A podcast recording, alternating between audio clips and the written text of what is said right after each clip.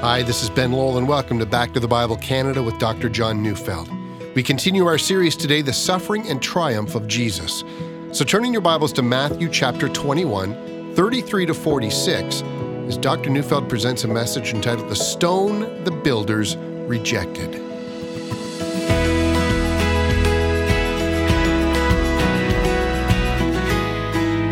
When one of my daughters was a little girl, we watched the Jesus video together.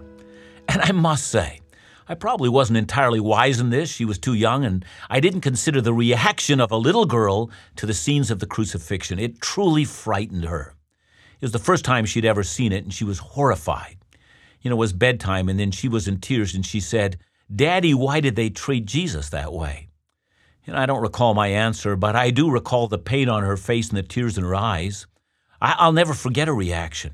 She, as a little girl, was trying to comprehend how the Jesus whom she loved so dearly should be so despised and hated so desperately by others. You know, perhaps that's not just the question of a little girl. All of us should try to comprehend that. Today, that's what we're going to attempt to do. How is it possible that Jesus can be both the cornerstone and the stone the builders rejected? When we read the Gospels, Matthew, Mark, Luke, and John, the books that retell the story of the life of Christ, one is quickly struck by the fact that one third of all the material in those books are about the last week of Jesus' life, or I guess more technically, eight days from Sunday to Sunday. For the gospel writers, the entire life of Jesus was leading up to this week, and this week declared the meaning or the reason why Jesus came. The week begins with Christ's triumphal ride into Jerusalem, in which he is being proclaimed as the King of Israel and the Messiah. From the human perspective, Jesus' popularity is growing, but we know this is only temporary. In fact, Jesus didn't think he was becoming more popular at all. Luke records that as he approached the city of Jerusalem on what we now call Palm Sunday, that he began to weep, knowing that his arrival into Jerusalem would actually expose the wickedness of the city and eventually spell its destruction. Jesus knew that Palm Sunday would trigger a series of events that would bring hope to many, but also bring the most frightening judgment to others, and, and that was Palm Sunday. That evening, Jesus went out to Bethany where he spent the night. And when Monday arrived, as Jesus went into the city again, he passed by a fig tree that stood at the edge of a field. According to the book of Leviticus, trees and crops that stood at the edge of the field were not to be harvested, they were to be left for the poor and the aliens. That not only meant that travelers and poor people wouldn't starve, but there was a symbolism behind that. God had given Israel this fruitful land, and they were not only to be blessed by God's goodness, they were also to be a resource of rich blessing to the world, the poor, the Gentiles. That's what God had intended when He told Abraham that he would be blessed and that through him all the nations of the world would be blessed. Israel was called to live under God's provision and to be a light of revelation to the Gentiles. But this fig tree, I mean, that Monday morning, it was barren. You see, with fig trees, and at least that's how I understand it, the fruit of the fig tree was to appear at the same time as the leaves. The appearance of leaves in full bloom would have meant that it was full of figs, and as it stood at the edge of the field, it could be legally eaten. But this fig tree had the appearance of being fruitful, with all of its leaves, but when one looked closely, there were none. Jesus used this as a symbol for the barrenness of Israel. And so, looking at the barren tree, Jesus pronounced a curse on the tree, and it begins to wither immediately, so much so that by the next day, it's already dead. These are severe words. They are Christ's curse on the nation of Israel itself. And with that, we're left to wonder what had the Messiah come to Jerusalem to do? I mean, what was he intending? Was he coming to pronounce a curse? In fact, later on, when the disciples observed the tree, Jesus predicted that if one had the faith of a mustard seed, one could speak to this mountain, he said, and it would be cast into the sea. And now we see what he meant. He had the faith that he could speak to the mountain. And now we know that the mountain was the temple mount in Jerusalem. And it, that is the temple itself, would be removed and cast into the sea. And today, if you go to the very Temple Mount where the temple once stood, you'll find only a mosque there. There's, there's no temple at all. Jesus' word of cursing have lasted for 2,000 years. I mean, that's high drama. Monday was every bit as dramatic as Palm Sunday before it. From the cursed fig tree, he walks into the temple where the outer court, or the court of Gentiles, was filled with noise. See, it was Passover, the yearly celebration in which Israel remembered God's deliverance from Egyptian slavery. And so, to get ready for sacrifice, the temple was filled with animals marked up at inflated prices, in which you had to change your money to temple money and you get hosed there. And then you buy inflated prices for sacred sheep to be sacrificed, and so you got hosed a second time. And what's more, all of that was done in the court of the Gentiles. There's, there's no place for Gentile worship, just the buying and selling of sacrificial animals at, at remarkable prices.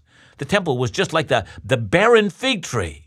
And in fury, Jesus grabs a whip and he kicks over the table of commerce and throws everybody out, and he screams out, My house will be called a house of prayer.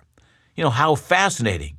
He doesn't call it God's house. In fact, he's saying it's, it's my house. And everyone's shocked, and the entire city packed with pilgrims. All who have come to worship at Passover are amazed. The entire city is buzzing. It's Monday. What would happen on Tuesday? Well, on Tuesday, the empire strikes back. I mean, the religious teachers are furious. There's no way this man should be allowed to dominate the Passover. But what could be done? Just a few days before the triumphal entry, in Bethany, he had raised a prominent Jew, a man named Lazarus, from the dead. Already everyone was talking because Lazarus' corpse was already rotting in the grave. It was in a state of decay, and, and he raised that man from the dead. So he was becoming so popular that now, as he entered in the temple and he called it his house, no one stopped him. Well, the religious leaders thought, we're going to stop him. What would it take, they thought, to win the hearts and minds of the people away from Jesus? And so, just like in dirty politics today, when one tries a smear campaign, that's what the religious leaders decided to do to Jesus. And so Tuesday begins with a series of confrontations, anything but anything to create a scandal. And so the questions begin By what authority do you cleanse the temple? And if he says, By the authority of God, then they'll say, Well, who says? And then the second question Should we pay taxes to Caesar and the Roman occupiers? And if he says no, they're going to report it to Rome. And if he says yes, well, he's going to be a traitor to Israel. And then another question How does a woman married to seven men sort it out at the resurrection of the dead? And then another question which is the greatest command God ever gave. I mean, anything but anything to discredit him and gain the advantage. See, what's at stake on Tuesday is swaying the crowd. If they can get him to slip up just once and say something stupid, well, they can turn the crowd against him and they can safely crucify him without ramifications. That's what they wanted. They wanted him dead. It's amazing how different the religious leaders and Jesus saw things. For the religious leaders, this was a struggle over power. And for Jesus, this was the fulfillment of the plan of God. And so, standing in the temple on that Tuesday, with crowds surrounding him that would have included the Jewish religious leaders who were firing questions in his way, he tells a story. It's a parable, and everyone's listening. It's found in Matthew chapter 21, verses 33 to 46.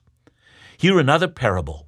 There was a master of a house who planted a vineyard and put a fence around it and dug a wine press in it and built a tower and leased it to tenants and went into another country. And when the season for fruit drew near, he sent his servants to the tenants to get his fruit. And the tenants took his servants and beat one, killed another, and stoned another. Again, he sent other servants more than the first, and they did the same to them. Finally, he sent his son to them, saying, They will respect my son. But when the tenants saw the son, they said to themselves, This is the heir. Come, let us kill him and have his inheritance.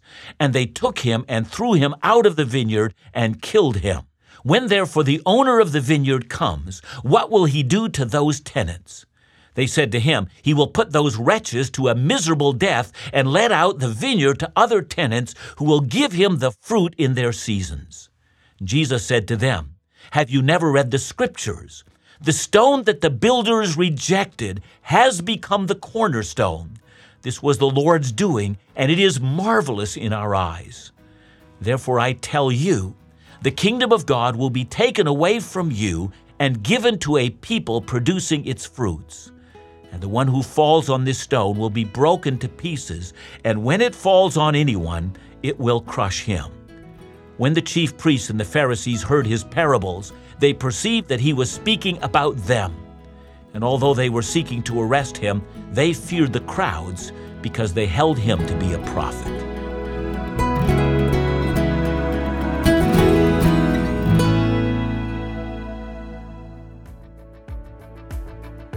This month, Dr. Neufeld will continue his video series, The Missionary God, which airs weekly on Back to the Bible Canada's YouTube channel. We believe these messages are so important for believers that we want to send you the expanded message series on CD for free. We'll explore questions like why is it that God can allow so much suffering in the world? And why has God commanded us to make disciples of all nations? There are so many challenging questions, and though they may make us feel uncomfortable at times, they require Bible focused responses. So join us this month on air, online, via podcast, or listen on the Back to the Bible Canada mobile app. Don't forget to ask for your free CD copy of this important series by calling us at 1 800 663 2425 or visit backtothebible.ca.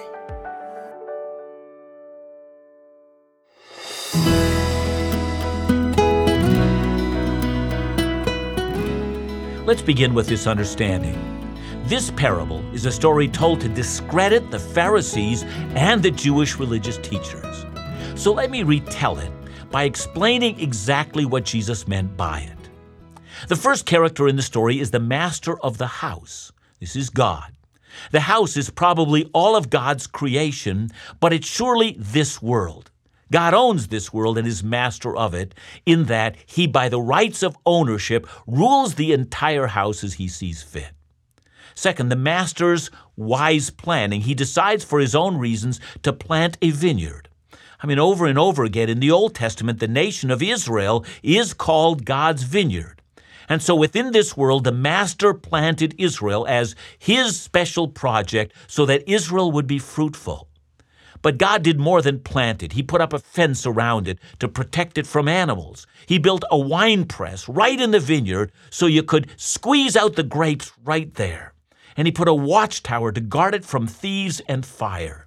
In other words, it was planted by the owner in such a way as to maximize its yield. This would be a vineyard that gave the owner a return on his investment. And that was God's dealings with Israel. They were given special advantages and opportunities so they would be a nation who both lived under God's blessing, but also became a conduit of God's love and blessing to the whole world. Now we're introduced to a new character in the story. These are the tenants. You know, for some reason, we don't know why, the owner decided to lease out his vineyard. The owner reserved the right to expect from the tenants a return on his investment. As we've already learned, the tenants, according to verse 45, were the chief priests and the Pharisees, or the Jewish religious leaders. And by extension, the tenants were any religious leaders that Israel had in their history. Their job was to tend Israel so that Israel would produce fruit for God. But the religious leaders are feeding themselves off the vineyard, but they would not pay their due to God.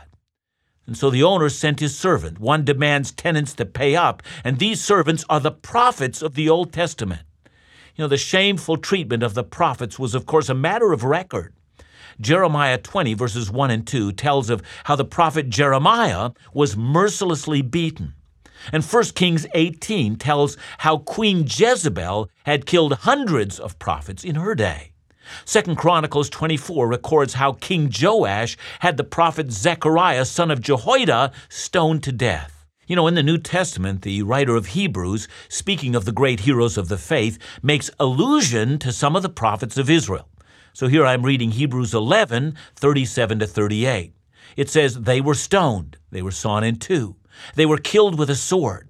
They went about in skins of sheep and goats, destitute, afflicted, mistreated, of whom the world was not worthy, wandering about in deserts and mountains and in dens and in caves of the earth. I mean, that was a prophet's life. No wonder when God called Jeremiah to be a prophet, he was desperately looking for an excuse just to get out of this. The life of a prophet was brutal. Jesus himself spoke clearly to this and wept over this. He probably said these same words on Tuesday, and they're recorded in Matthew 23, verse 37. Oh, Jerusalem, Jerusalem, the city that kills the prophets and stones those who are sent to it. How often would I have gathered your children together as a hen gathers her brood under her wings, and you would not? You know, whenever a prophet would come, the tenants, the leaders of Israel, would mistreat and they would kill them. And later on, just before the first Christian martyr was stoned, realizing the Jewish religious leaders were going to kill him, he utters these words. He says, Which of the prophets did your fathers not persecute? That's why when we get to verse 37, it seems so shocking. I mean, if an owner found that his tenants treated his servants in this way, which owner would then send his son? It, it seems like madness. I mean, how would they respect the son of the owner? So I come to the conclusion that the only explanation for verse 37, or for that matter, for the coming of Jesus into the world, is an act by God who sends his son to be killed by the tenants. But Jesus is leading up to something. It's found in verse 38a. It says, But when the tenants saw the son, they said to themselves, This is the heir. In other words, Jesus is saying to the chief priests and the Pharisees, I know that you recognize me. In other words, the persecution of Jesus is not a difference in theology, but it is done because of hatred of God. They recognized him as the Son. I mean, how could they not recognize him? I mean, the lame walked, the blind saw, demons were cast out, lepers were cleansed, and what's more, on at least three occasions, someone had been raised from the dead. No, no, no, no, no. What happened during Passion Week was not a theological debate that went horribly wrong. See, what happened on Passion Week was the expression of the most virile and passionate hatred that anyone can possibly have against God. Here comes the heir. Now, the second thing I see in verse 38 listen, come, let us kill him and have the inheritance. Now, how does one get God's inheritance? Well, by killing the Son. And in practical terms, I think this means that the chief priests and the Pharisees realized that as long as Jesus was there, they would always have to give an accounting to God of their treatment of the people of Israel. But if they killed Jesus, this nasty problem would come to an end. See, the reason they killed Jesus is because they wanted a religion that didn't need the nuisance of having to contend with the real God they could construct a faith in which they said all the right things and they acted according to their own rules and not God's. They could, for instance, tell someone that whatever that person owed to their parents, I mean, they could give to the temple and, and then they were covered. That's one example of how they bent the rules, but the examples just go on and on. They could convince themselves that God was pleased with them with, without having ever to confront the real God. See, don't you realize this is a basic denunciation of all of us. You know, the ancient Jewish people are not worse than we are. They are, in fact, a mirror that shows us what we're all like. I mean, think of it idols, gods that we make out of our own imaginations and out of our own desires. I mean, they're always popular. We want to be told that we're good people. We don't want to be confronted with our sins. Look at verse 39 and they took him and threw him out of the vineyard and killed him. You see this? Jesus is not fighting the Pharisees for popular support. He knows they're going to kill him. And when that's done, when they've killed the son, what will the owner do? He asks of them. And then they answer the question for themselves. Look at verse 41. They said to him, He will put those wretches to a miserable death and let out the vineyard to other tenants who will give him the fruits in their seasons. And that's when Jesus quotes from Psalm 118, verse 22. He calls himself the stone the builders rejected. Isaiah 53, verse 3 says, He was despised and rejected by men. Matthew 21, verse 42, Jesus said to them, Have you never read in the Scriptures, the stone the builders rejected has become the cornerstone? See, the interesting thing about Psalm 118 is that it may have been written about David. Remember, Goliath despised David, and he was wrong. Remember when Samuel showed up at, at, Jesse's household to anoint the next king of Israel? Not Samuel, nor anyone in David's family thought that that little runt would be the king. He was the stone the builders rejected. But God had chosen him. And if that was true of David, how much truer it was of Jesus. Just like David, who was rejected by those around him, Jesus was rejected by those around him. And yet, he's the cornerstone. He is the keystone of the whole building. And, and, and notice here how the image changes from a vineyard to a house. And this house, this key foundation stone, was rejected by the Pharisees, but he has become the most important stone. And that's the point of Easter. It's not just that Jesus needed to die for our sins, of course it's that. But it's also this when the real God shows up, we're all so sinful that we would have gladly put God to death if we could. We have all despised God, and God sent his Son into the vineyard knowing that we would kill him. But in so doing, God provided mercy for the killers of Christ. Oh my, have you considered it?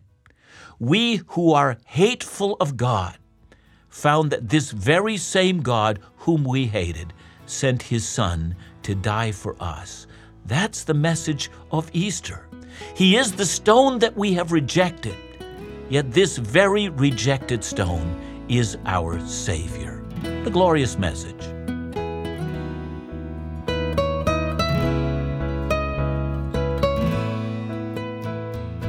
John, as we enter the Easter season as the church, we see Jesus as something. But in fact, the entire world sort of celebrates Jesus and his character in a, in a very unique way outside of what we read about. Yeah, I mean, I, I, I think uh, Jesus will continue to be the fascination of the human race. It's just because of who he is. We have never had a man in this world even remotely like Jesus, and we just have to simply admit that. I mean, all the world's leaders, all the world's religious teachers, whatever prophets there have come or gone, false, true ones, everything else, Jesus simply outranks them all, and all of us understand that. But because I think he is so, you know, controversial and because he confronts us in our own sin and and because he demands repentance of us, it's become so normal for us, therefore, to remake Jesus in our own image so that we find our own vision of Jesus to be acceptable. And so we have this, you know, this, this thing that's going on all the time. We, we're attracted to Jesus, but we're repelled by him at the same time. Thanks, John. Join us again here tomorrow on Back to the Bible Canada, where we teach the Bible.